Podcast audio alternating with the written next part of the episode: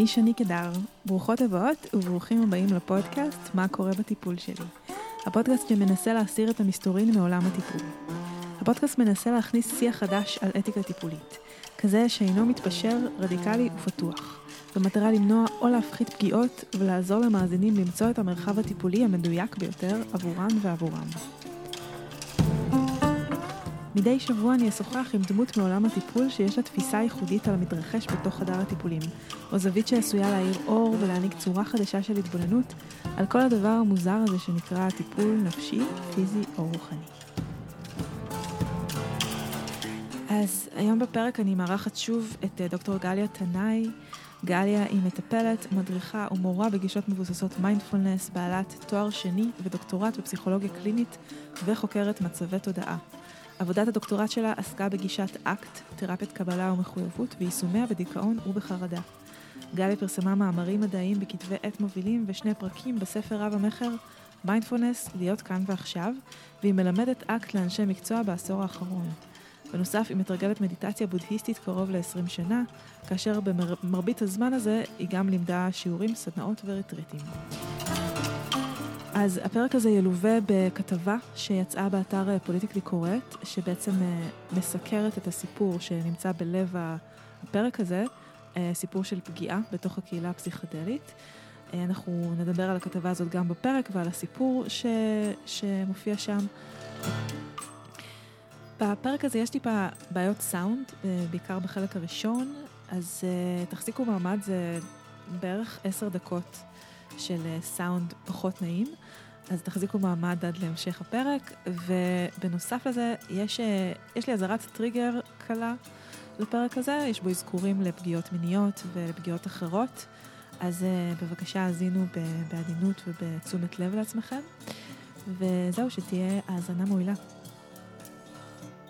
היי גליה. היי שני. שוב. אה, יצרנו בציפייה גדולה בפרק הקודם, אנחנו כבר, אה, יש לנו אה, אנשים שמחכים לפרק הזה, אני מאוד מאוד שמחה שאנחנו נפגשות לדבר שוב. גם אני, ממש. אז היום אנחנו מדברות על טיפול תחת חומרים משני תודעה, בעצם המשך של הפרק הקודם, על מה שנקרא תרפיה פסיכדלית בעגה של היום. אמ, אולי נתחיל שתספרי מה הקשר שלך לנושא הזה, מה הרקע שלך, איך... איך אוקיי, מעולה. אז uh, בעצם uh, אני uh, הגעתי מ- בתחילת הדרך שלי, הגעתי מהרבה שנים של uh, תרגול בודהיסטי מאוד אינטנסיבי. בערך מגיל 20 עד גיל 27, עסקתי בעיקר במדיטציה בודהיסטית והייתי מאוד סטריקטית, הייתי מאוד, uh, לא, לא שתיתי אפילו כוס יין. ואז אחרי כל השנים האלה נפתחה בתוכי איזושהי קריאה דרך כל מיני uh, חברים ודרך uh, הקשבה פנימית, והבנתי שהגיע פרק חדש, והתגלגלתי, תחילת הדרך שלי עם הפסיכדליה הייתה עם היוואסקה, התגלגלתי uh, לאיזשהו מעגל, לאיזשהו מעגל ש, שאפשר לי uh, להכיר את, ה, את המשקה הזה מהאמזונס, בעצם איזשהו משקה שמורכב משני צמחים מהאמזונס, אה, שנצרך במסגרת טקסית, אה, במסגרת קבוצתית, אה, וזה היה בעצם השער הראשון שלי לתוך, ה, לתוך העבודה הפסיכדלית. המשכתי, המשכתי עם זה במשך, במשך מספר שנים כתרגול רוחני מרכזי, ובהמשך הצטרפו, הצטרפו אל היוואסקה שאר, שאר החברים והחברות, והעמקתי ונפתחתי בעצם לעוד, לעוד חומרים משני תודעה, עבדתי הרבה עם פטריות פסילוסיבין, עם אסיד, עם DMT, בעצם עם המון המון המון, אה, התחלתי לחקור בהמון דרכים את התודעה של עצמי ועם חברים ועם עם, במעגלים, במסיבות, בפסטיבלים, בטבע. בעצם עשיתי איזשהו מסע מאוד מאוד ממושך אה, של הרחבה וחקירה וכולי, עד שהגיעה הקריאה האישית שלי, שהגיעה אליי מהפטריות, בעצם אחרי הרבה זמן של עבודה איתן, שגם אפשרה לי לקחת את העבודה הזאת למימד יותר, אה, יותר של ללוות אחרים. אני לא קוראת לזה תרפיה, אני לא רואה את זה כתרפיה, נדבר על זה בהמשך, אבל אה, אני כן עובדת היום בכל מיני מסגרות על פיתוח של מודלים חדשים בהקשר הזה של איך ללוות ואיך להטמיע את הדברים האלה. עבדתי כאן בספרד, בקטלוניה, יחד עם איזשהו פרויקט גדול שמשלב מחקר ופיתוח של התערבויות חדשניות, גם לדיכאון, היה שם הרבה מחשבה גם על קטרים. זאת אומרת, העולם הזה הוא חלק מרכזי מהזהות המקצועית שלי. אפשר להגיד בחמש-שש שנים האחרונות ממש קיבל ככה נתח מרכזי, ו... וגם ברמה האישית שלי, אני היום רואה את זה כחלק לא פחות חשוב מאשר תרגול המדיטציה או היוגה, בעצם זה איזשהו אליינס, uh, איזשהו ברית שיש לי עם, ה... עם הצמחים, עם הפטריות האלה, ו... ואיזושהי דרך לעבודה רוחנית ולהתפתחות רוחנית ש... שמלווה אותי בחיים ו- ואני ממשיכה ומוסיפה להעמיק בה אה, כל הזמן. אוקיי, okay, אז, אז ניתן גם רקע קצת למי שלא, אולי חי תחת איזה סלע בעשור האחרון. אה, קודם כל, הפרק הזה ילווה בכתבה שיוצאת בפוליטיקלי קורט בקשר לנושא הזה, אז גם, גם שם אני מרחיבה בעצם על כמה שהנושא הפסיכדלי כאילו זכה לעדנה מחודשת, נכון? נכון? בעשור בערך האחרון. נכון, בעשור האחרון. אה, יצא ספר אה, של מייקל פולן שנקרא איך לשנות את דעתך, How to change your mind או דעתך. ו... וכאילו. הפסיכדליה ככה שהייתה ממש מחוץ למיינסטרים, ואנשים מעולם לא הפסיקו לעשות אה, מסעות בתוך התודעה שלהם, אבל זה כאילו קיבל איזשהו אה, מקום מחודש בתוך המיינסטרים. נכון. ואפילו אפשר לראות סדרות כמו אה, הסדרות של גווינת פאלטרו, שזה כאילו נהיה איזה פעילות של לייפסטייל, פעילות של, של אנשים אולי ממעמד מסוים גם. לגמרי. אה, מאוד רואים את זה, דרך אגב, נגיד בשימושים כמו microdosing, שזה שימוש במינונים מאוד מאוד נמוכים, כמעט בלתי מורגשים בעצם של החומרים האלו, שהפך להיות נגיד פרקטיקה סופר סופר טרנדית בעמק הסיליקון ובכל החברות אה, הייטק וכולי, זאת אומרת, הדבר הזה נכנס באמת בחמש שנים האחרונות, נכנס חזק חזק חזק להמון מקומות אה, מפתיעים וחדשים שלא מקושרים לנו אה, כאילו אוטומטית עם הרעיון הזה של, של חומרים פסיכדליים, כן. כן, אז אנחנו כאילו כבר, כבר אפשר, למרות שבכל זאת זה עדיין לא קיבל את החיבוק הממסדי, אבל אפשר להגיד שהוא נכנס יותר ויותר לתוך מחקרים, מחקרים רציניים, אה, גופים אה, אה, מרכזיים בתחום המחקר עושים מחקרים עם החומרים האלה, זה כבר כאילו הולך לשם, כן? זה כבר אפשר להגיד שזה נכון, בצורה מסוימת. נכון, אני כן חושבת שזה ממש מקבל את החיבוק הממסדי בימים האלה, וחיבוק הדוב הממסדי הזה זה מה שיעמוד גם במרכז השיחה שלנו בכל מיני דרכים, כן? כי ברגע שאנחנו מציגים את החומרים האלה לתוך הממסד, וספציפית לתוך הממסד הפסיכיאטרי, כל מי שהאזין לפרק הקודם שלנו יכול כבר להבין שיש לנו פה מתכון לסכנות אה, מאוד מאוד מרובות, וזה מה שקורה היום, החומרים האלה במיוחד, אה, MDMA, שהוא לא חומר פסיכדלי קלאסי, אלא פתוגני בעצם, המולקולה היא שונה, זה לא טריפטמין, אה, אבל אה, ה-MDMA כבר מקבל חיבוק ממסדי מאוד רחב בתור טיפול לפוסט-טראומה בעקבות אה, העבודה של ארגון שנקרא MAPS, שגם בו ניגע קצת בהמשך. ובדומה, יש חברה שהונפקה בבורסה לא מזמן שנקראת Compass Pathways, שלקחה את המרכיב הפעיל כביכול בפטריות פסילוסיבין, את הפסילוסיבין, ובעצם עשתה עליו תהליך של הוצאת פטנט, אוקיי? ובעצם לקחה אותו ו- ו- ועכשיו מכניסה אותו גם לתוך המערכת הפסיכיאטרית הממוסדת בתוך פרוטוקולים של טיפול בדיכאון עמיד לטיפול ובמגוון נוסף של, של, של קשיים. אוקיי. Okay. אז לפני שאנחנו נכנסות ככה באמת לתוך החלק הביקורתי שאנחנו שתינו מצפות לו, אה, נעשה עבור המאזינים והמאזינות איזושהי סקירה של אה, אופני הצריכה שאולי קיימים היום, ובפרט בתוך הסטינג התרפויטי או הליווי, כפי שאת קוראת לו, כאילו, איך, איך זה נראה ומה קיים. אוקיי, okay. אז בואו נתחיל מהרוב המוחלט, מוחלט, מוחלט של השימוש בחומרים האלה, שנעשה, כמו שכל מי שמשתמש בחומרים האלה אה, בצורה הזאת יודע, בתוך אה, בעיקר אה, פעילויות פנאי, אוקיי? זה אומר, קודם כל מסיבות, פסטיבלים, אה, כינוסים, זה הרוב המוחלט של, של הצריכה של החומרים האלה נעשית שם. עשרות אלפי אנשים בישראל כמעט מדי סוף שבוע מתכנסים בטבע, אוקיי? אה, שומעים מוזיקה חזקה וצורכים חומרים משני תודעה כאלה או אחרים, בעיקר אסיד ו-MDMA.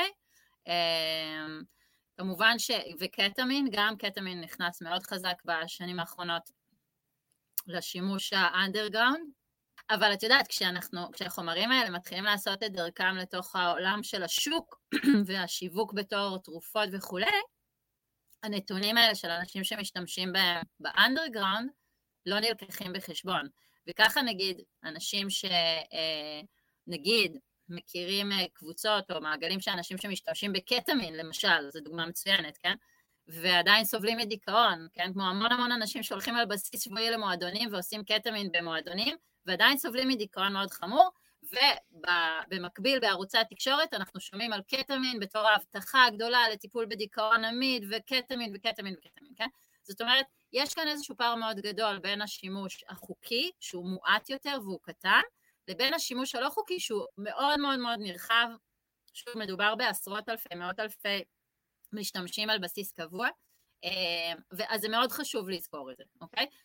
אבל uh, כשאנחנו מדברות על השימוש הלא חוקי יש עוד אספקט אחד שלא הזכרנו וזה בעצם כל השימוש הטקסי, השמאני כביכול, כן? שבכל המקומות האלה שבהם מדיניות הסמים היא אותה מדיניות uh, ישנה ומוכרת של המלחמה בסמים, בעצם כל אותן מדינות שלא עשו את ההתפתחות כמו ספרד, פורטוגל, אורוגון, כן, מדינות שבהן יש מדיניות סמים מתקדמת יותר, שמבוססת על ההמלצות העדכניות יותר של הוועדות והמומחים שחקרו את הנושא הזה, ברוב המדינות קיימת מדיניות סמים ישנה יותר, שמבוססת בעצם על אה, מדיניות המלחמה בסמים, ואז למעשה השימוש בחומרים האלה הוא אסור נקודה, וכל אותם שימושים טקסיים, שמאנים, דתיים, אוקיי? הם גם נמצאים באזור הלא חוקי.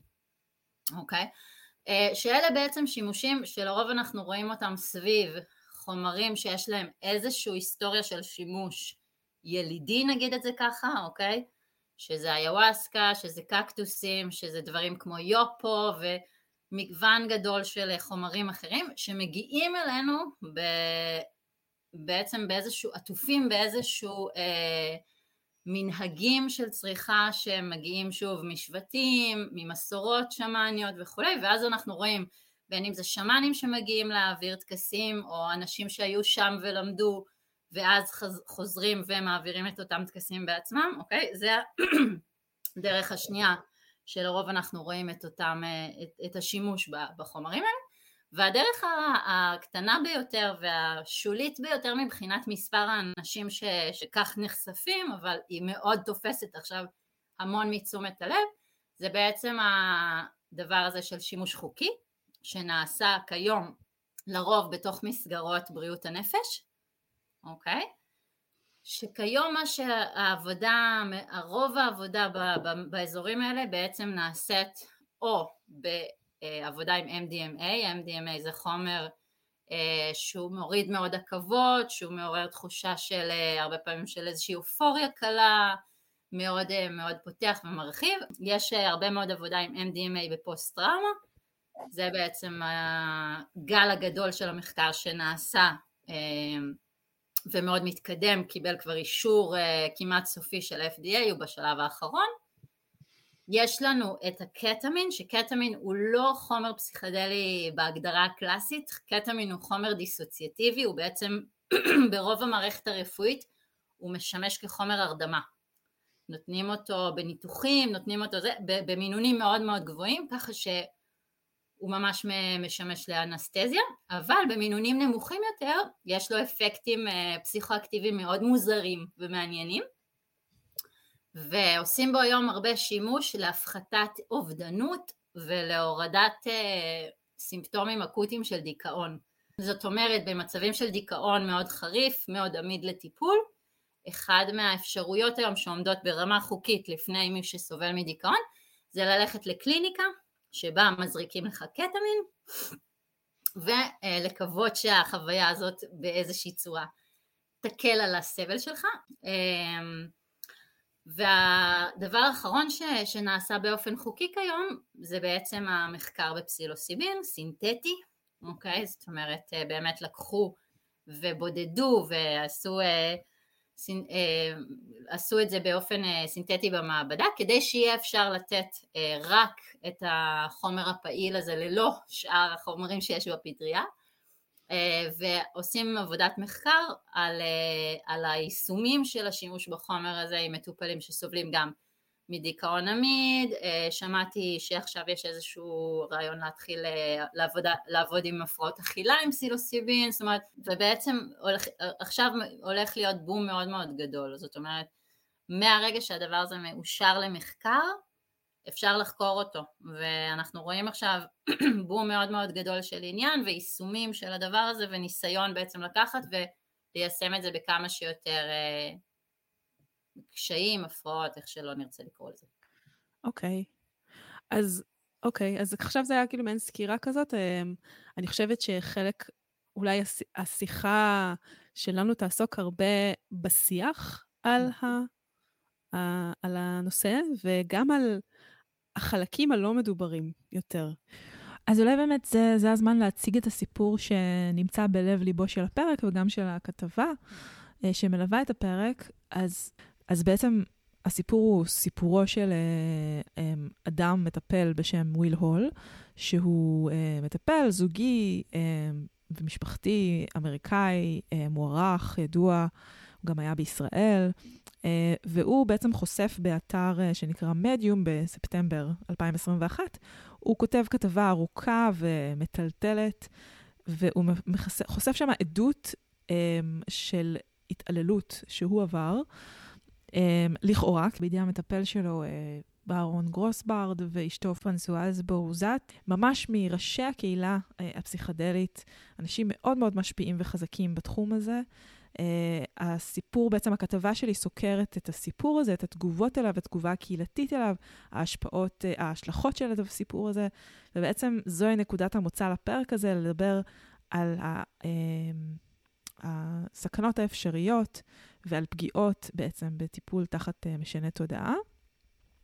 אז אולי באמת נתחיל מלדבר קצת, תספרי לנו מה הרקע של הטיפול הפסיכדלי, איך זה נראה, מה המאפיינים, איך, uh, מה, מה קורה שם בעצם. אוקיי, okay, אז באמת אולי נתחיל מהמקום הזה של מה ששאלת אותי קודם לגבי סט וסטינג, אוקיי? Okay? Mm-hmm. Um, כי כמו שאנחנו עושים את ההבחנה, וזו הבחנה סופר אה, משמעותית בין שימוש חוקי לשימוש לא חוקי, אוקיי? והסכנות שיש בכל אחד מה, מהקונטקסטים, מההקשרים האלה, אה, ככה אנחנו צריכים להבין מה זה אומר set ו setting ואיך הם משפיעים על, ה, על, ה, על האופן שבו נחווה אה, את המצב הפסיכדלי, כן? ואנחנו צריכים לעשות הבחנה בין שימוש שהוא שימוש אה, סמכותני, אוקיי? זאת אומרת שזה שימוש שבו למישהו יש כוח עלינו, וזה יכול להיות על ידי תרפיה וזה יכול להיות השאמן, אוקיי? שימוש שאנחנו מראש, החוזה שלנו זה שיש סמכות במרחב, בין אם זה סמכות של טקס, בין אם זה סמכות של מטפל, אוקיי? לבין, לבין שימוש שהוא לא סמכותני, כמו למשל שאני הולכת עם ארבעה חברים ועושה acid במסיבה, אוקיי? הדברים האלה הם מאוד מאוד שונים ברמת ה set וה setting שלהם. set ו setting זה מושגים מאוד בסיסיים בעולם הפסיכדלי, אני ממליצה בחום רב לקרוא את הספר American Trip של חברי הטוב דוקטור עידו הרטוגזון הגאון, שבעצם אה, נותן היסטוריה של השימוש בפסיכדלים בשנות ה-50 וה-60 בארצות הברית ומסביר לעומק את המושג הזה של set ו setting. set ו setting הם למעשה קודם כל ה... אה, המצב הפנימי שלך, הסט שלך, זאת אומרת איזה אמונות, תפיסות, רגשות, מחשבות יש לך לגבי החוויה הפסיכדלית, מה הכוונות שלך, מאיזה מצב רגשי אתה מגיע, אוקיי? כל זה מהווה את הסט שלך, מה אתה מביא איתך למפגש עם החומר, והסטינג הוא מה התנאים והנסיבות הסביבתיים שבתוכם אתה צורך את זה, כן? האם זה נעשה בחדר סגור, האם זה בטבע, האם זה בנוכחות של עוד אנשים או שזה לבד, האם זה במוזיקה חזקה או שזה בדממה, האם יש לזה הקשר טקסי רוחני או שאתה עושה את זה כדי אה, אה, לצאת מדעתך ולרקוד, אוקיי? כל הדברים האלה נכנסים במקום של ה setting. ה set וה setting מעצבים באופן מאוד מאוד מהותי את החוויה ביחס לפסיכדלים, זאת אומרת חשוב מאוד להבין, כמו שאמרתי קודם, שכל מי שנמצא בעולמות האלה של האנדרגראונד יודע שקטמין זה לא תרופה לדיכאון, וגם לא פטריות פסילוסיבין, הם לא תרופה לדיכאון וכל מי שנמצא בעולמות האלה מכיר הרבה מאוד אנשים שצורכים את החומרים האלה וסובלים עדיין מדיכאון, אוקיי?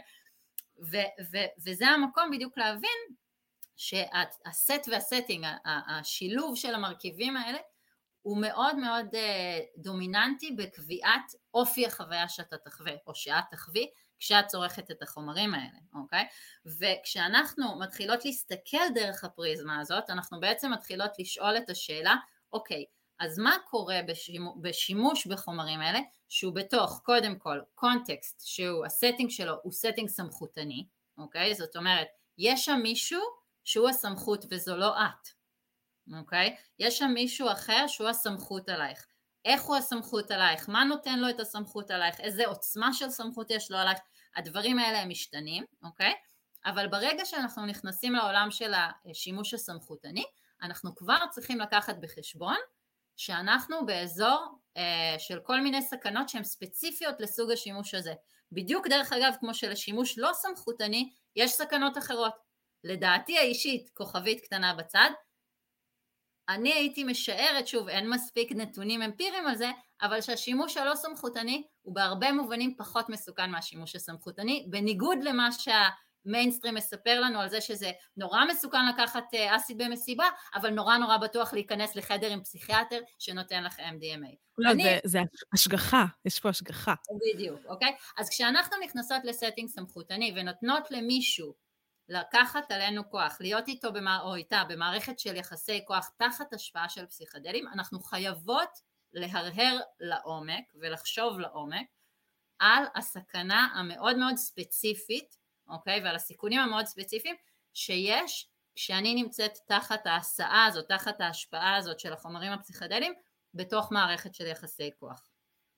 כי כל מה שדיברנו עליו בפעם שעברה, על סוגסטיה ועל מצבי תודעה חלופיים שנוצרים עצם הכניסה לתוך מצב של טיפול וכל הדבר הזה של, של כמה זה רגיש וכמה זה עדין ברגע שאנחנו מכניסים את החומרים הללו ושוב כל אחד מהם יש לו מאפיינים שונים אני עוד רגע אגע בזה אנחנו מגבירות את הסכנה הזאת פי מאות מונים מפני שאם אנחנו בוחרות, בואי ניגע קודם ב-MDMA, אוקיי? כי הוא הכי פשוט, וגם אה, בסיפור שאת אה, תיארת, אהרון ופרנסואז, הזוג הזה שעליו התפרסמו העדויות, ודרך אגב זה ממש לא רק על הגבר, זה גם על האישה, פרנסואז אשתו של אהרון, כן. יש עליה עדויות אה, קשות מאוד, שהקימה יחסי מין עם מטופלים, היא גם הודתה בזה לאחר, לאחר הגילוי, היא פרסמה איזשהו מכתב מזעזע שבו היא מכחישה שהיא אי פעם עשתה משהו לא בסדר, ובאותה נשימה, באותו משפט, אומרת ששנתיים אחרי שהיא התחילה לעסוק בפסיכותרפיה היא שכבה, היה לה קשר מיני עם אחד המטופלים שלה, זאת אומרת גם התגובה שלהם אחרי הגילוי היא תגובה שמאוד מצביעה על בעיות מאוד מאוד קשות שם, אמ, אבל הם עובדים הרבה, הם עבדו הרבה עם MDMA, MDMA הוא חומר שבאופן כללי, אני רגע רוצה ככה אה, למקד את הדיון על הסכנה ב-MDMA ספציפית, כי זה משהו שיהיה נגיש מאוד בקרוב, הוא כבר נגיש למעשה, והוא מתחיל להיות יותר ויותר נגיש, והוא נגיש בתוך מסגרת ההכשרה ובתוך ההקשר ש, ש, שהוא הקשר שיש בו הרבה סיכון, בדיוק בגלל מה שדיברת עליו לפני רגע, בדיוק בגלל הקשר של אהרון ופרנסואז לתהליכי הטיפול שנעשים היום תחת MDMA וכולי. MDMA הוא חומר שמוריד עכבות בצורה מאוד מאוד מאוד מאוד חזקה, אוקיי? ומייצר חוויה של אינטימיות עמוקה ושל איזשהו חיבור רגשי מאוד מאוד מאוד עוצמתי עם האדם שמלווה אותך או נמצא איתך באופן כללי, כן? מי שמשתמש ב-MDMA אה, יודע שזאת החוויה, יודע, מכיר את ההרגשה הזאת שפתאום הכל נורא פתוח, נורא רוצים להתחבר, נורא רוצים לגעת, המגע נורא נעים, הכל מרגיש נורא נורא נורא חזק וקרוב, הכל יש לו משמעות מאוד מאוד גדולה, כן? ובדיוק האיכויות האלה זה מה שמאפשר ומה שחושף אותנו אה, תחת השימוש הסמכותני, אוקיי, של התרפיה הפסיכדלית, אוקיי, חושף אותנו כבר בשלב הזה של ה-MDMA להמון המון המון סכנות במובן הזה שהוא מייצר איזשהו סוג של חוויה, איזשהו סוג של קשר שהוא לא תואם את הקשר המציאותי שיש לנו עם האדם הזה. הוא לא תואם את רמת האמון שיש לנו עם האדם הזה. הוא לא תואם את רמת הבדיקה שלנו אה, מראש של מה אנחנו רוצים ולא רוצים להגיד, לתת, להיות, לגעת, כן? בתוך ההקשר שלהם, או תחת ההשפעה של ה-MDMA, אנחנו יכולים ללכת הרבה יותר רחוק ממה שאנחנו רצינו, או התכוונו, או ידענו שאנחנו מסוגלים בכלל. זה יכול להיות דבר מצוין ומאוד תרפויטי מצד אחד, כשאנחנו עובדים למשל עם דיסוציאציה טראומטית וכולי, ויש לזה פוטנציאל ריפוי גדול, כמו שאנחנו רואים במחקרים על פוסט טראומה, ומצד שני, באותה נשימה, זה יכול להיות דבר שהוא מוריד עכבות ומפרק הגנות בצורה מאוד מאוד מהירה ומיידית ונותן לאדם שמולנו, אם לאדם שמולנו אין מספיק אתיקה, המון המון המון המון כוח לנצל אותנו, לא רק שוב, לא רק במובן הזה של לגעת בנו או להטריד אותנו מינית, אלא לייצר איתנו איזשהו סוג של קשר, איזשהו סוג של חיבור, איזשהו סוג של אינטימיות שהיא לא באמת מה שאנחנו זקוקים לו, שהיא לא באמת מה שאנחנו רוצים אותו, שהיא לא באמת מה שאנחנו מסכימים לו, אוקיי? מעצם זה שאנחנו נמצאים שם במצב שהוא כל כך חשוף, כל כך חסר עכבות, כל כך, אה, אה, שוב, יכול להביא אותנו למקומות הכי גולמיים שלנו, כן? בצורה מאוד מאוד מיידית, בלי, בלי שום השתהות ובלי שום תהליך, כן? אז, אז אם אנחנו אפילו רק מתחילות מה-MDMA, עוד לפני שבכלל נכנסנו לעולם הפסיכדלי, שהוא הרבה יותר מורכב בהקשר הזה, אנחנו כבר יכולות לראות איזה מחויבות או איזה סיכון יש בלהיכנס לתוך המרחב הזה ולתת למישהו אחר את הסמכות, כשאנחנו יודעים שהאנשים שמקבלים את הסמכות הזאת גדלו על ברכי סמכות, תיאוריות סמכותניות שדיברנו עליהן בפרק הקודם. זאת אומרת, וזה אולי הדבר שאני הכי רוצה להדגיש כאן, כי היום כשאנחנו מדברים על ההכנסה במרכאות של הפסיכדליה למיינסטרים, אוקיי? אה, דבר שהוא מהלך מאוד מאוד מורכב ובעייתי מהמון המון בחינות, כן? אנחנו בעצם מדברים על לתת את החומר הזה, MDMA, לאנשי מקצוע שעובדים בתוך המערכת הפסיכיאטרית כיום. עם איזושהי הכשרה מסוימת, עם איזושהי כאילו תהליך מסוים, שוב אני רואה את תהליכי ההכשרה האלה של MAPS. אני עוצרת אותך רגע רק כדי להגיד מה זה MAPS. MAPS זה ארגון uh, שהראשי תיבות שלו זה Multidisciplinary Association for Psychedelic Studies, ארגון uh, שנוצר בשנות ה-80 למחקר uh, של פסיכדליה, אולי הארגון המרכזי שמקדם את התחום הזה ופועל להסדרה שלו, כן? ואני חייבת להגיד שאני לא מרגישה uh, מספיק בטוחה ושקטה שאנשים שעוברים את התהליכי ההכשרה האלה מה שבאמת אה, אה, הם לומדים שם זה מה זה החומר הזה ומה המאפיינים שלו, הם לא מתנסים בחומר הזה מספיק פעמים, להתנסות בחומר כן. פעמים בודדות זה לא מספיק כדי לתת אותו לאנשים אחרים, זה דבר מאוד חשוב, אני אחזור על האמירה הזאת הרבה מאוד פעמים במהלך הפודקאסט הזה, להתנסות בחומר גם עשר פעמים, זה לא מספיק כדי לתת את החומר הזה למישהו אחר. בדיוק כמו שלתרגל מדיטציה אה, שמונה שבועות זה לא מספיק כדי ללמד מדיטציה מישהו אחר, אוקיי?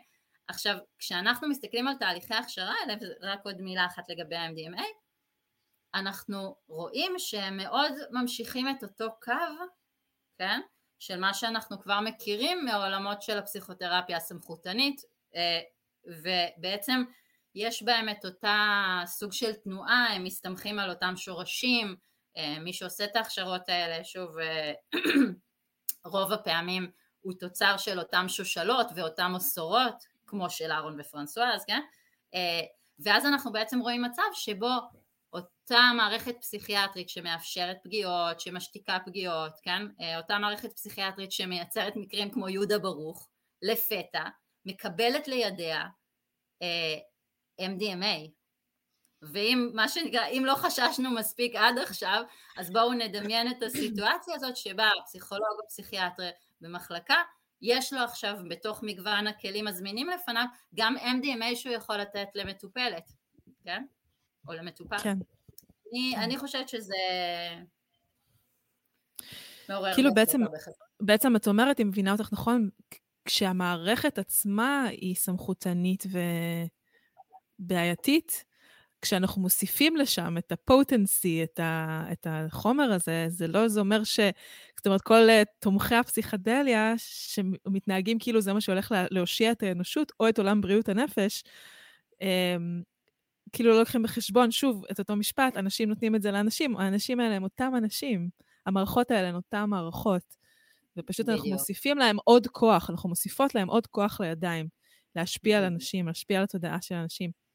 אוקיי, okay, וזה, לא רוצה... לא, וזה, כן, וזה לא סתם כוח, אלא, אלא באמת, כמו, ש, כמו שאנחנו מסתכלות, זה כוח שהוא הרבה, הוא חורג בהרבה מכל מה שאנחנו מכירות אה, בעולם הטיפול המיינסטרימי, כן? הוא חורג ברמות שחוויה אה, יחידה יכולה ל, ל, להוביל, כן? ל, שוב, מיסוס של עכבות ושינוי התנהגותי שאנחנו כמעט ולא רואים אותה בשום צורה אחרת אה, בתחומים האלה, כן? אה, אני מסכימה איתך מאוד, בעיניי זה, זה מאוד מאוד מצחיק לראות את כל אותם תומכי פסיכדליה אה, מחתרתיים ואנדרגראונדים ששים, ואותי זה מאוד מעציב, כן? ששים לראות איך הפסיכדליה מגי... מגויסת כדי להציל את הפסיכיאטריה הביולוגית. זאת אומרת, מי שלא מבין שבעשור האחרון היה לפסיכיאטריה הביולוגית משבר בסדר גודל אדיר מימדים, משבר עולמי, שבעצם הפסיכיאטריה הביולוגית הגיעה אל שוקת שבורה, והתפרסמו מאמרים שאמרו, רגע, המודל הביולוגי לא עובד, ואז לפתע הופיעו מולקולות הפלא הפסיכדליות כדי להציל את המודל הרפואי של הפסיכיאטריה, בעיניי הדבר הזה הוא טרגדיה, הוא לא דבר שמעורר בי תקווה, הוא לא דבר שמשמח אותי, שהפסיכדלים היא, היא מה שנקרא יגויסו ויהפכו לכלי כדי לחזק את הרעיון שמחלות נפש זה דבר ביולוגי. זה דבר עצוב מאוד אם זה מה שזה יקרה, אם מה שיקרה זה שנגיד, אה כן נכון, דיכאון זה איזושהי בעיה במוח, ויש לי את המולקולה שפותרת את זה פסילוסיבין. אני, הסיבה שאני רגועה זה כי אני מבלה כבר אה, יותר מעשור במרחבים שבהם עוד פעם מאות אלפי אנשים, עשרות אלפי אנשים משתמשים בפסיכדלים ואין לי שום ספק שזה לא יעבוד, אוקיי? אין לי שום ספק שזה לא יהיה אותה תרופת פלא כי, כי זה לא פועל ככה, כן? כן. אני, אני רוצה לקחת את זה, באמת להרחיב את זה, ונראה אם אני אצליח ככה לנסח את מה שיש לי בראש, ואם תזרמי איתי. הרבה פעמים המפגשים הטיפוליים האלה, לא משנה אם הם חומרים פסיכדליים או, או סשנים של rebirthing או משהו אחר, הם מפגשים שאין בהם קשר טיפולי. הם מפגשים שיש בהם אולי שיחה אחת מקדימה, אה, אולי, במקרה הטוב, יש שיחה אחת מקדימה, ואולי שיחה אחת בסוף, אחרי המפגש הזה שבו קורה, קורית המניפולציה, או כאילו אין באמת אה, קשר טיפולי שנוצר, כי כאילו אני רואה איזשהו הבדל בין פסיכותרפיה, כפי שאני ואת, אני חושבת, תופסות אותה כקשר טיפולי, שיש בו אה, משמעות ואחריות ו, ותהליך מתמשך, לבין המפגשים האלה, שהם כמו קצת כמו בעיניי, כמו שרברבים שבאים לפתוח סתימה. Um, ואני חושבת שהעולם הפסיכדלי נורא נורא מת, מתלבש על זה, כי כאילו יש פה, וואו, איזה כוח יש לנו פתאום להשתמש בחומרים האלה ו, ו, ולפתור את כל הטראומות שלך, ולגשת לכל המקומות הכי קשים שלך בתוך התודעה, שיש עליהם כל כך הרבה הגנות, וההגנות האלה שם מסיבה מסוימת, כן, כאילו, וכמה עדין צריך להיות. עכשיו, אני כמטפלת, המחשבה שלי היא תמיד דרך עדינות, אני תמיד חושבת, וואו, איזה, איזה יראת כבוד צריך להיות אדם שמגיע לפתוח, אני אומרת במרכאות, או, או לגשת, או לעזור לאדם לגשת לתוך חומרים אה, קשים בתוך התודעה שלו, או מורכבים בתוך התודעה שלו. And yet, כאילו, אנחנו רואים את זה כמו מוצע לציבור, כמו איזה... הדבר הכי הכי fast food שיש. Um, אני חושבת שאז את הכרת לי את המונח מק מיינדפולנס, אז יש גם סוג של מק פסיכדליה, אני מאמינה. לגמרי, לגמרי. לגמרי. אז אני רוצה להתייחס למה שאת אומרת מכמה זוויות, אוקיי? כי אני חושבת שזה בדיוק האתגר של השדה הזה, שהוא נמצא כרגע באמת במצב מאוד היולי, הוא כאילו, הוא עכשיו מתהווה, אוקיי? ו- המון ממה שקורה עכשיו בהתהוות של השדה הזה זה שכל מיני סוגים של שיח הם נמצאים בקרב על איך נדבר על המצבים האלה ואיך נעשה להם, מושג מאוד חשוב שאני מאוד אוהבת בהקשר הזה זה set ו setting תרבותי, אפרופו עידו הרטוגזון תודה רבה על המושג הזה, כן?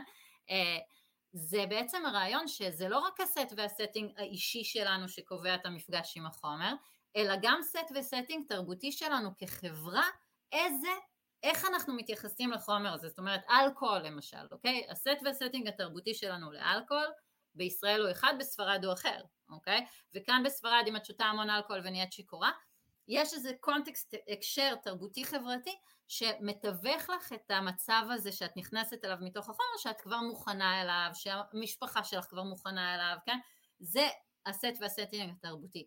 לפסיכדלים אין כיום set ו setting תרבותי בחברה שלנו עדיין, ועכשיו יש מאבק על ה set וה setting התרבותי שייווצר, אוקיי? אה, והמאבק הזה הוא בעיניי מאוד מאוד קריטי בגלל שסוגי שיח שונים ממקמים את החוויה הזאת בצורות שונות כמו שאת אומרת, כן? האם זה שרברבות, האם זה תרופת פלא, כן? אני הרבה מאוד ממה שמטריד אותי בחמש שנים האחרונות זה השיווק הקפיטליסטי והמזעזע שהדבר הזה עובר, שוב, כתרופת פלא שפעם אחת של, שתשתמש בה והיא תפתור לך את כל הבעיות, כן? זה שמוכרים את זה ככה לאנשים שהם סובלים, זה שמוכרים את זה ככה, שוב, תוך התעלמות ממידע אמפירי אדיר מימדים שכל הזמן קיים שם, שברור שזה לא עובד, אוקיי? זה שמוכרים את זה ברמה, שוב, של כתבות במדיה שהן סופר, רק את זה הן אומרות. אנשים שעוסקים במחקר הזה, גם בישראל הדבר הזה הוא מאוד מאוד נוכח, תקשיבי לאנשים שעוסקים בדבר הזה ואיך הם מציגים בכנסים ואיך ההרצאות שלהם נשמעות, את לא תשמעי את הסיפורים המורכבים, את לא תשמעי את המקרים הבעייתיים שהיה צריך אינטגרציה מאוד ארוכה ואת לא תשמעי את זה, את לא תשמעי על כל אותם אחוזים שדברים הסתבכו כי חייבים למכור, אוקיי? כי חייבים לשווק את זה, כי חייבים לה, אה, לספר את הסיפור דרך הנרטיב המאוד צר הזה, שעכשיו כולנו נתגייס שוב, והקהילה הפסיכדלית מאוד תתגייס, ואל תצרי אנטגוניזם, ולדעתי זה, זה, זה בעיה מאוד גדולה, אה, מפני שהשיח השיח התרפויטי, אוקיי? השיח על טיפול או תרפיה פסיכדלית, לטעמי האישי, הוא לא שיח שמתאים לחומרים האלה. אני לא mm. רואה את העבודה עם חומרים משני תודעה כמשהו שאנחנו צריכים או כדאי לנו למסגר אותו תחת הרעיון המורכב מלכתחילה של פסיכותרפיה, אוקיי? אני חושבת שפסיכותרפיה זה דבר מקסים ונפלא עם הרבה סכנות, אוקיי? שאפשר לעשות אותו בצורה מדהימה ולעבור תהליכים קסומים ומצוינים, אוקיי? אבל אני חושבת שהשימוש בפסיכדליה הוא שונה במהותו, ושהמרחב הפסיכדלי דורש מאיתנו, ספציפית הפסיכדלי, אני לא מדברת על MDMA ואני לא מדברת על קטמין, אני עכשיו מדברת על הפסיכדלים הקלאסיים, אוקיי? המרחב הפסיכדלי, פרופר, המרחב הוויז'נרי, המרחב הזה מלא בקסם, מלא במסתורין, מלא ב... בדבר לא ידוע שאנחנו לא יכולים לצמצם ולעשות לו רדוקציה לתוך השיח הפסיכותרפיסטי, אני חושבת שהיצירה של השיח הפסיכותרפיסטי כשיח מרכזי על פסיכדליה, לטעמי זו טעות. אני הייתי רוצה לראות את הדברים האלה נפרדים אחד מהשני בהרבה מאוד צורות, כן?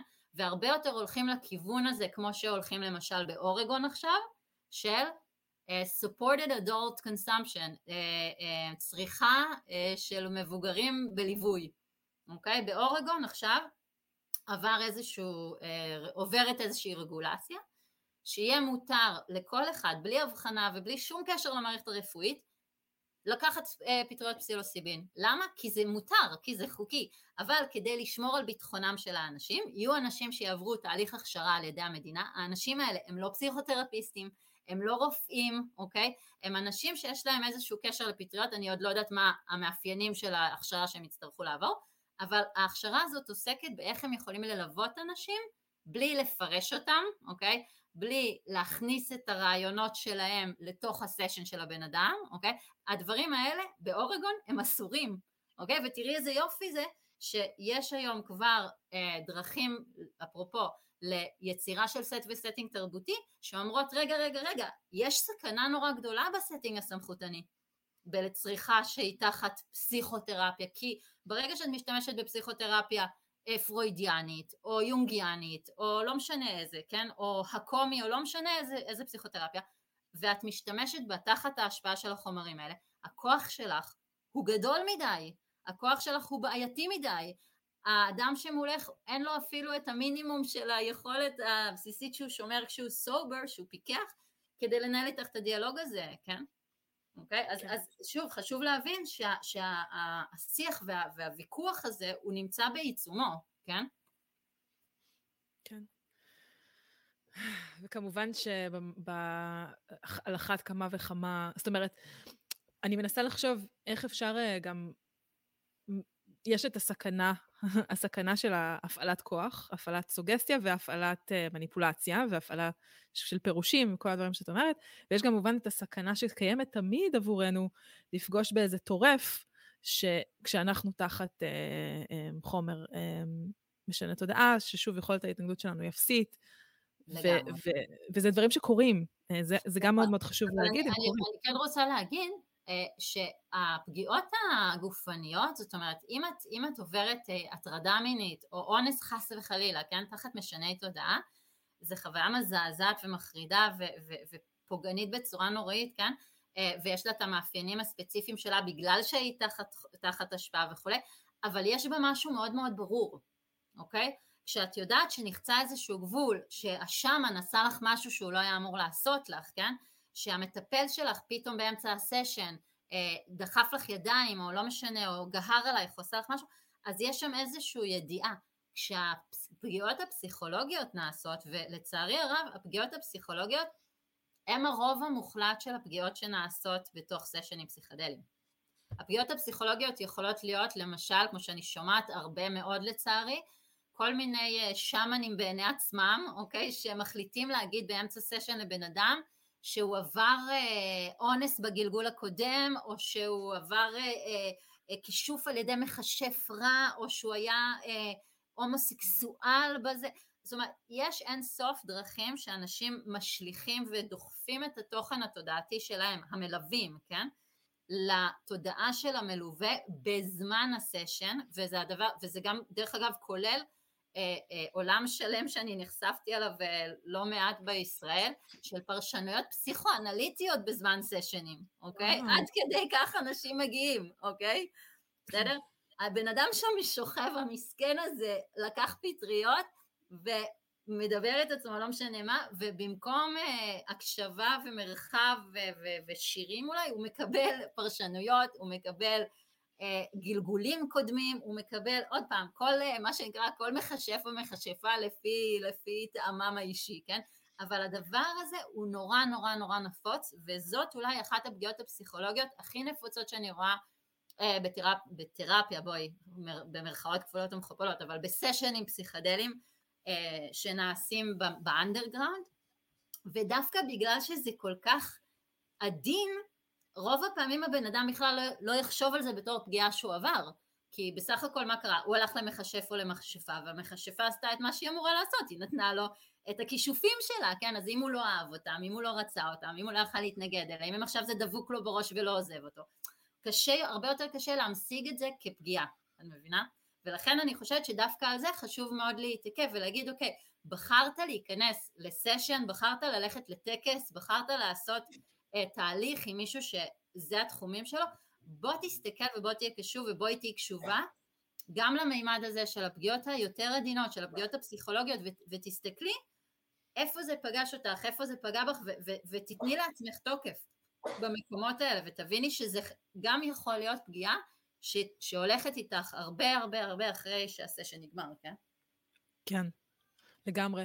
יש עוד סוג של סכנה שאני חושבת שגם וויל הול דיבר עליה, שיש, בעצם כשאדם הוא זה שנותן לך את החומר, והוא גם מתווך לך את החומר, הוא מסביר לך על החומר, הוא, את לוקחת את זה ממש מהידיים שלו, אז התהליך ריפוי שאת עוברת, את מתבלבלת בין הבן אדם לחומר. כאילו, את מתחילה לעבור שם איזשהו, זאת אומרת, גם אם את עוברת תהליך מאוד חיובי ומאוד uh, מוצלח, ובאמת הטרנספורמציה שאת מבקשת לעצמך, אז uh, uh, משהו מתבלבל. זה אולי המקום uh, להגיד כמה מילים באמת על, על, ה, על המודל הזה שהולך ו, ומתעצב לנגד עינינו, uh, של הכנסת החומרים האלה למיינסטרים. אה, ודרך אגב, אולי, אולי, אולי זה מקום טוב לציין שלאהרון ולפרנסואז יש והייתה ועדיין יש השפעה עצומה על השדה של האנדרגראונד בישראל, אהרון במשך שנים היה מאוד פעיל בהכשרה של אנשי ליווי בישראל, ואני מציעה לכל מי שמאזין לפודקאסט הזה, אם אתם הולכים לאיזשהו ליווי, לשאול באופן מאוד מאוד בהיר את המטפל או את המלווה או המלווה שלכם, האם הם למדו אצל אהרון, ומה דעתם על מה שהתפרסם על אהרון ופרנסואה. אז אני חושבת שזאת שאלה שאתם חייבים לשאול את המלווה שלכם או המלווה, ואם התשובה היא אני לא מאמין לזה, או אה, תשמעי, תמיד אומרים דברים, עם איזושהי תשובה שהיא לא נותנת account אה, רציני למה שהתפרסם, בעיניי זה מספיק טוב כדי להפוך את המלווה שלכם למלווה לא בטוח, כן? אה, אם אין למלווה או למלווה שלכם יכולת לזהות את זה שהמורה או המורה שלהם ביצעו כל מיני הפרות אתיות, אם אין למלווה או למלווה שלכם יכולת להתייחס לזה, כן, אפרופו מה שהתחלתי ממנו, שזה לצערי מה שאנחנו רואים אה, שקורה מאז שיצא הסיפור הזה בכל העולם, בבית ספר שהם הקימו, בכל הקהילות שלהם, בקהילת הקומי של סן פרנסיסקו, שכל כולה מתאפיינת בדיוק בדיוק באותה תגובה לסיפור הזה, כן? לטעמי זה אינדיקציה מאוד מאוד מאוד מאוד חזקה לגבי הליווי. עכשיו, זה במאמר מוסגר. אני חושבת שאם תשימי לב, תראי שמה שהולך ומתעצב ב setting של התרפיה הפסיכדלית העדכנית זה setting שבו יש מלווה, יש בן אדם אחד, הבן אדם האחד הזה יושב, שוכב עם אוזניות ועם blindfold, אוקיי? ובמשך כמה שעות הוא נמצא אחד על אחד, או במקרה היותר אה, אולי טוב, שני מלווים על בן אדם אחד בחדר, אוקיי? עבורי הפורמט הזה הוא לא פורמט אה, מיטבי.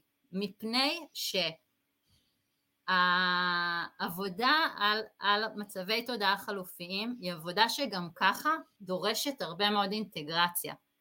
כאשר אנחנו מבודדים את הסובייקט, מעבירים אותו את התהליך הזה לבד, וכל מי שיש לו לחלוק איתו את החוויה הזאת זה המלווה או המלווה שלו, אנחנו בבעיה. אנחנו בבעיה מפני שזה חוויה כל כך יוצאת דופן וכל כך עוצמתית שכמו שאת אומרת הבן אדם היחיד שנשאר לי הבן אדם שאני מזהה וממזגת לתוך החוויה הזאת זה מי שליווה אותי. אין לי פה אפילו את המינימום הזה של קבוצה של פירס קבוצה של אנשים שהם, שהם כמוני שאני אחרי זה יכולה לעשות איתם תהליך אינטגרציה, אני יכולה להחליף איתם חוויות, אני יכולה לשאול אותם מה קרה בסשן שלהם ואיך המלווים היו איתם ואם המלווים לא היה לי טוב איתם אז יהיה לי איזשהו מקום, שוב, מה שאנחנו רואים שנבנה והולך ונבנה בתחומים האלה, וזו הסיבה שמאוד קשה לי עם, ה, עם הצורה שמאפס עובדים גם בישראל, ואני חושבת שהצורה הזאת היא, היא, היא חושפת את, ה, את הלקוחות, את, המטופ, את המטופלים להמון המון סכנות, כן? זה בעצם שאין בכלל גישה לא מערכתית ולא קבוצתית לה, אה, להתערבויות הפסיכדליות. זאת אומרת, אין שום ניסיון לייצר את משהו כל כך חשוב בכל המסורות הילידיות, שזה מעגל, אה, קהילה, אה, קבוצה של אנשים שביחד ממשמעים ונותנים משמעות לחוויה, הדבר הזה לא קיים, ואז בעצם אני נשאר סובייקט לבד מול אותם אנשי סמכות גדולים שהם נתנו לי את המדיסין והם ריפאו את החיים שלי וככה וככה, והדבר הזה הוא מאוד מסוכן גם ברמת ה...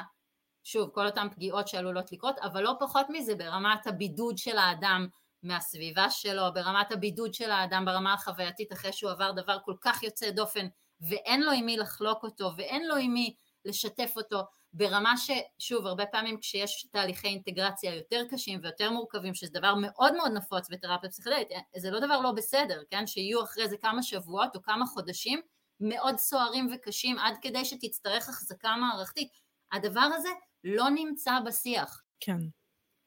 שלא לדבר על זה שאני מניחה שיש שם אנשים רבים שהולכים לטיפול אה, פסיכדלי או לסשנים כאלה, והם צריכים אה, לשמור את הדבר הזה בסוד אחר כך. נכון, זה בעצם כשאנחנו מדברים על כל התחום הזה של האנדרגראונד, זה אחד מהקשיים הגדולים, כן? כשאנחנו עובדים אה, בצורה לא חוקית, כשאנחנו עובדים במחתרת, הרבה מאוד מהמטפלים, שוב, שעובדים במחתרת, הם עברו תהליכי הכשרה שהם כאלה או גרועים אה, מאלה, כן? אה, ואין להם בכלל תפיסה וראייה כזו של, של אה, מזעור נזקים ובטח לא ראייה מערכתית, המון המון דגש מושם שוב בהמון מהקבוצות או מהתהליכי ההכשרה האלה יש דגש אדיר על החוויה בזמן הצריכה של החומר, זאת אומרת המון המון המון דיבור על זה והמון דיבור על, אה, על שוב כל מיני מימדים של אה, מה אני כמלווה מביא והאיכות שלי וזה ומעט מאוד הסתכלות ריאליסטית ונכונה על מה אני צריך להכין את הבן אדם, על מה אני צריך להסתכל בשבועות שאחרי, על עם מי אני צריך להיות בקשר מהסביבה של הבן אדם, על מה האחריות כן. שלי, כן? זה מזכיר לי את השם של הספר הזה של אה, ג'ק קורנפילד, uh, After the ecstasy, the laundry. זה, זה רוב הזמן, הכביסה הזאת שאנחנו עושים אחרי החוויות קצה האלה שאנחנו מחפשות לעצמנו, זה... החיים, כאילו... לגמרי, וזה מה שאני גם רוצה להעביר כאן בפודקאסט הזה, יותר ויותר לכל מי ששוב עבר חוויות כאלה, אה, נושא איתו צעקות מחוויות כאלה, כן, יש לו סיפורים של חוויות כאלה, בין אם זה לבד, בין אם זה בצורה מלווה, בין אם זה בסשנים ובין אם זה במסיבה, שמה שחשוב לגבי החוויות האלה זה לא כל כך הרבה מה היה בזמן הצריכה או מה היה תחת ההשפעה, זה, זה חשוב, זה משמעותי, אפשר לעבוד עם זה, אבל המסר הכי אה, משמעותי זה שהצורה שבה החומרים האלה יכולים לחולל טרנספורמציה קשורה המון לאיך אנחנו לוקחים את הדבר הזה ועושים לו אינטגרציה לתוך החיים. חוויה שהייתה מאוד מאוד קשה, הכי קשה בעולם, הסיוט הכי גדול, זאת אומרת העניין הוא לא כל כך אם קיבלתי את מה שחשבתי או אם היה לי כיף או אם נהניתי מהסשן או אה, זאת אומרת המון המון המון השינוי של ההמשגה לתוך מה אני יכולה ללמוד וליישם ואיזה סוג של התפתחויות אני יכולה להתפתח בחיים שלי דרך המפגש הזה שהיה לי עם אותו כוח, עם אותו, עם אותו פוטנציאל, עם אותם מימדים שאני לא נמצאת איתם במגע בדרך כלל בחיי היום יום שלי. שוב, הרבה מאוד פעמים שמגיעים אנשים עם טראומות, הקושי הגדול הוא שבאמת המפגש הזה הוא לא מתווך, אוקיי? הטראומות צפות בצורה שהיא קשה מדי, אנחנו רואים את זה הרבה במרחבי harm reduction, במרחבי מזעור נזקים במסיבות, כן? שבעצם מגיעים אנשים בצריכה, שוב, בצריכה אה, אה, לא סמכותנית, בלי ליווי וכולי, ופתאום טראומות צפות ומשתלטות עליהם ואחרי זה נדרשים תהליכי עיבוד. הדבר הזה בפני עצמו, שוב, הוא לא חייב להיות רע, הוא לא חייב להיות מסוכן, הקושי קורה כשאין אינטגרציה, הקושי קורה כשהסביבה לא יודעת, כשהבן אדם צריך לחזור לבית של ההורים שלו ויש שם, נוצר שם קונפליקט מאוד גדול, שהבן אדם צריך לחזור לבת זוג שלו והיא מתחילה להיכנס לחרדות על זה שהוא נראה לה מוזר, שהוא נראה לו מבוסת, ושם נוצרים הלופים האלה ושם נוצרים ההידרדרויות האלה אה, בתוך שלב האינטגרציה. ברגע שאנחנו שמים את, את הזרקור על שלב האינטגרציה, הדברים, הדברים מתחילים להשתנות ואנחנו מתחילים להבין שכמעט כל חוויה אפשר לעשות לה אינטגרציה ככה שהיא תהיה מועילה, שהיא תהיה valuable, שהיא תהיה בעלת ערך. כן. אוקיי, okay, אז אני אאסוף כזה את כל הדברים שאמרת לכדי uh, כזה סל uh, עצות וסל, uh, לא יודעת אם עצות, אבל uh, סימני דרך, אולי למי שכן מעוניינת לחוות את הבנפיט של החומרים הללו, אה, בצורה מיטיבה. אני הייתי אומרת, תשאלו את הבן אדם כמה שנים הוא משתמש בעצמו בחומר שהוא הולך לתת לכם. פשוט תשאלו אותו, כמה שנים יש לך אה, שעות טיסה, כמה שעות טיסה יש לך? כמה אתה באמת מכיר את החומר הזה, כמה החומר הזה הוא חלק מהחיים שלך, כמה ראית עשרות, מאות אנשים תחת השפעת החומר הזה. לדעתי האישית, שוב, כאן לגמרי שני הסנט שלי, לדעתי האישית, בן אדם שאין לו, לדעתי, כן, שבע שנים לפחות של פסיכדליה משמעותית בחיים שלו, אל תיקחו אותו בתור מלווה, חבל. יש אחרים שיש להם את השעות טיסה האלה ויכולים ללוות אתכם. זאת אומרת, אני באופן אישי, הדרך שלי, הנתיב שלי, הוא נתיב שאומר מי שרוצה לעסוק ברפואות האלה צריך להעמיק עם הרפואות האלה, צריך לקבל שירים, צריך ללכת לצעוד את הדרך הזאת ולהיות מסוגל לשבת בנוכחות את השמונה שעות האלה של ה session בלי להשתעמם, אוקיי? כמו ששמעתי גם מהרבה מלווים ובלי להיות חסר סבלנות ובלי לחכות שהפלייליסט יהיה whatever, כן? אלא אשכרה להיות מחובר לעבודה הזאת ברמה הזאת שהוא אשכרה נוכח שם עם הבן אדם בכל צורה שלא תהיה, כן? אם, אם הוא לא יודע לשיר והוא רוצה לשים מוזיקה בסדר, אבל שתשמעו אותה ביחד, המלווה והמלווה, כן? שיש שם את החוויה הזאת שאתם באמת נמצאים שם ביחד בתוך התהליך, שאם הבן אדם רוצה להביא משהו, רוצה לעשות משהו, הוא לא כבול בתוך השיתוק הזה של האוזניות והבליינדפולד, אלא שהוא יכול לצאת ולהיות בחוויה של, של, של, של אינטימיות, בחוויה של, של להיות מלווה, בחוויה של להיות נראה, בחוויה של, של מגע, כן? כל, ה, כל החלקים האלה, שוב, כל מלווה ומלווה על, על פי דרכם, אבל בעיניי אין שום קשר, ממש אפס קשר בין אה, הכרה של וואטאבר, אה, שיח טיפולי וכולי, לבין ליווי בסשנים. יש לזה קשר במובן הזה שאם יש מישהו שמגיע עם הרבה מאוד בעיות נפשיות, צריך, או רצוי מאוד מאוד מאוד, שיהיה איש מקצוע בתמונה. האם זה צריך להיות המלווה? לא, אוקיי? אם המלווה יכול לעבוד, שוב, יש הרבה מלווים שדורשים שהאדם יהיה בפסיכותרפיה במקביל לסשן. אני חושבת שזה דבר הגיוני מאוד, כן? וגם הפסיכותרפיסט יכול להיות אדם שעושה גם את הפסיכותרפיה וגם את הסשן, רק שבמהלך הסשן הוא לא עושה תרפיה, הוא לא עושה פסיכותרפיה, וזה ההבחנה הזאת לטעמי היא מאוד מאוד חשובה. חשוב להתחיל להבחין, ושוב, זה מה שאמרתי קודם על זה שהשדה הזה הוא ממש בתחילת דרכו. הוא ממש ממש בתחילת דרכו, עוד חמש שנים, עשר שנים, אנחנו נהיה במקום אחר. אני מאמינה שזה יהיה הרבה יותר דומה למה שאנחנו רואים באורגון, אוקיי? שיהיה בעצם דקרימינליזציה כללית ואיזושהי רגולציה כדי למנוע את אותן אה, אה, בעיות של תרפיה פסיכדלית במרכאות, כן?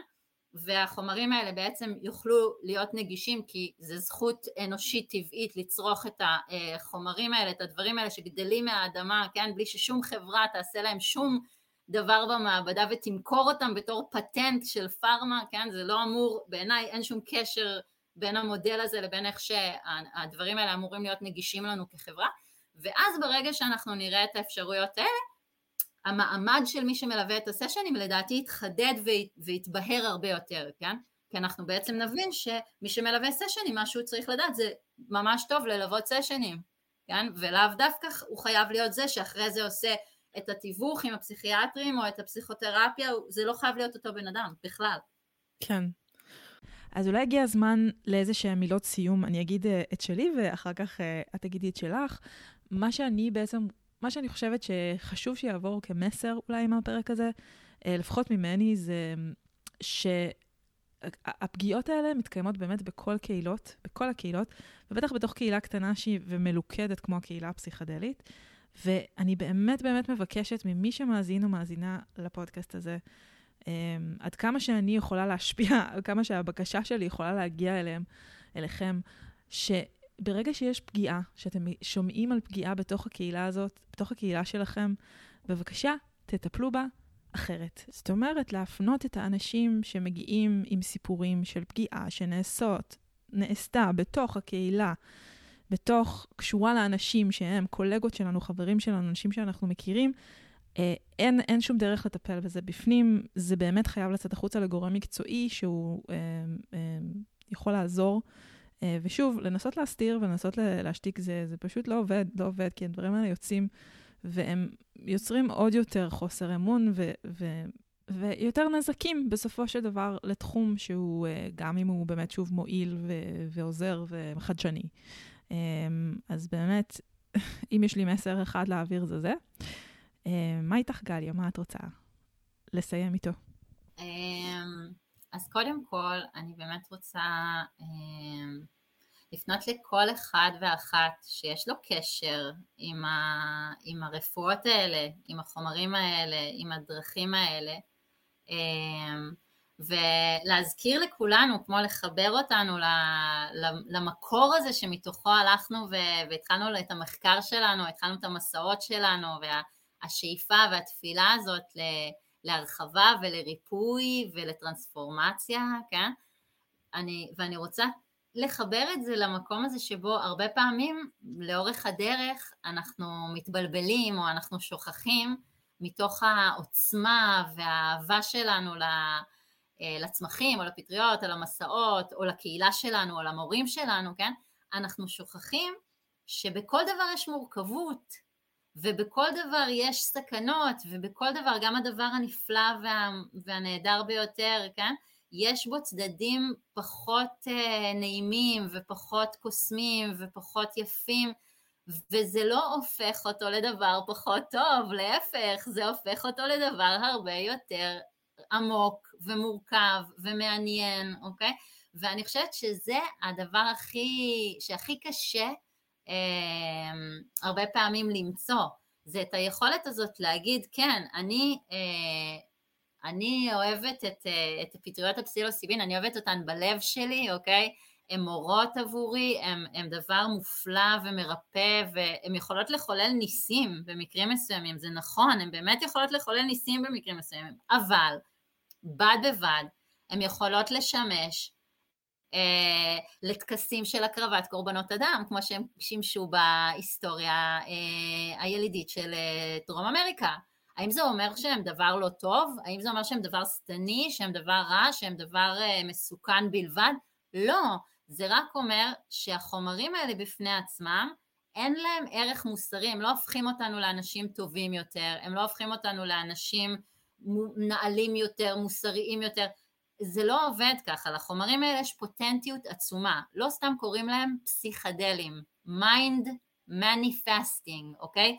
הם גורמים למניפסטציה של התודעה. אם התודעה שלנו היא נקייה, היא זכה, היא טובה, היא קורנת חסד, היא סלחנית, היא, היא, היא מרפאה, היא מנחמת, הם יעצימו את הדבר הזה, הם ייתנו לנו מגע עם המופלא, עם הנשגב, הם, הם, הם ירפאו אותנו והם ירפאו את מי שבא איתנו במגע. אם התודעה שלנו היא מלאה בזוועות ובכאב ובקנאה ובחמדנות וברדיפה אחרי כוח ובסודות ובשקרים, החומרים האלה יעצימו גם את זה, אוקיי? והם, יח, והם ייתנו איזושהי אה, תמונה לפעמים גרוטסקית של אותם כוחות שפועלים בתודעה שהם מכוערים ואיומים ומכאיבים, אוקיי? וזה הדבר הכי חשוב בעיניי כשאנחנו מתעסקים במימדים האלה, לא לטעות ולזהות את המימדים האלה בצורה בינארית עם משהו שהוא טוב או משהו שהוא רע, אלא להתחיל לעבוד עם הרעיון הזה של עוצמה, ולהבין שעוצמה זה דבר שיכול להיות נהדר ומופלא, ועוצמה זה דבר שיכול להיות הרסני ומסוכן.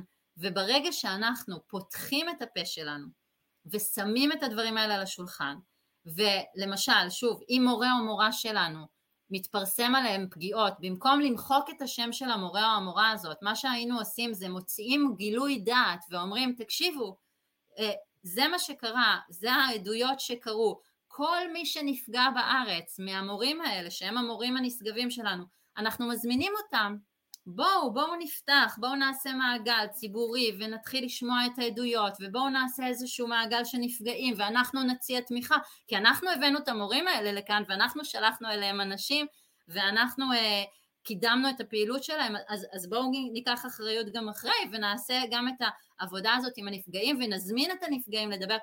ברגע שהיינו עושים, רואים תגובה כזאת, זה היה משנה את כל הסיפור, וזה היה הופך את המרחב לבטוח בצורה אחרת לחלוטין, כי כל מורה או מורה עשוי להיות מישהו שפגע, וזה לא אומר זה שלמדתי אצל מישהו שפגע, לא אומר שאני לא בסדר, כל מה שזה אומר זה שאני למדתי אצל מישהו שפגע, וכשאני מגלה שהמסורת או המורשת שלי, כן, בדיוק כמו שדיברנו בפודקאסט הקודם, על פרויד ויונג ופרנסי, ברגע שאני מגלה שזאת המורשת שלי, זה לא אומר שאני צריכה בהכרח למחוק את כל הפסיכואנליזה, אבל האם אני יכולה להביא את השיח הזה מאוד לקדמת הבמה, לתקף את החוויה של הנפגעים ולהגיד לנפגעים והנפגעות בואו הסכנה הזאת היא אמיתית, הסכנה הזאת היא קיימת, אני מודעת לסכנה הזאת ואני רוצה לדבר עליה ואני רוצה לפתוח את השיח הזה, למה? כדי שהפסיכדליה תהיה דבר שהוא באמת נגיש לכולם והוא באמת בריא והוא באמת מיטיב והוא באמת מייצר מרחבים כאלה שאין לנו בחברה שלנו ונחזיר את המורשת האנושית של מקומות שהם מיועדים למצבי תודעה חלופיים, של מקומות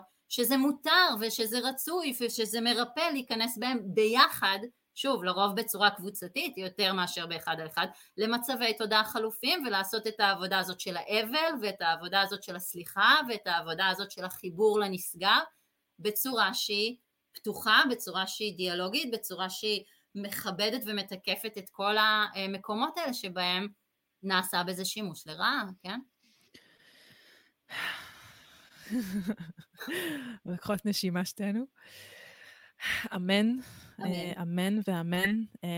אני ממש מרחיבה את הבקשה הזאת לכל הקהילות שעוסקות בטיפול, ריפוי, בכל תחום. לחלוטין. אוקיי, זה היה ארוך ומעולה, ו... ו... ומחכים ממש גם, שוב, יהיה, תהיה כתבה שתצא יחד עם הפרק הזה, שיהיה בו הרבה מהחומרים ושמות הדמויות שהזכרנו. מעולה, מעולה.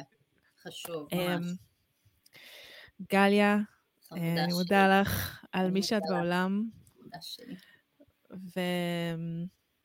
אני מקווה ואני מאמינה שיצאו לנו להקליט עוד פרקים בהמשך. לא חסרים דברים, לא חסרים דברים לבקר ולדבר עליהם. לא חסרים.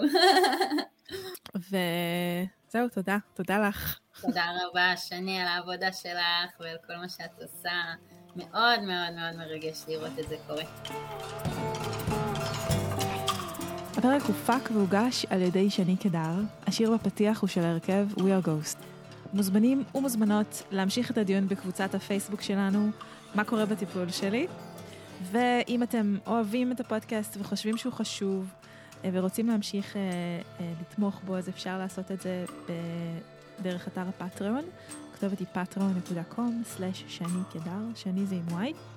זהו בינתיים, נתראה בפרק הבא.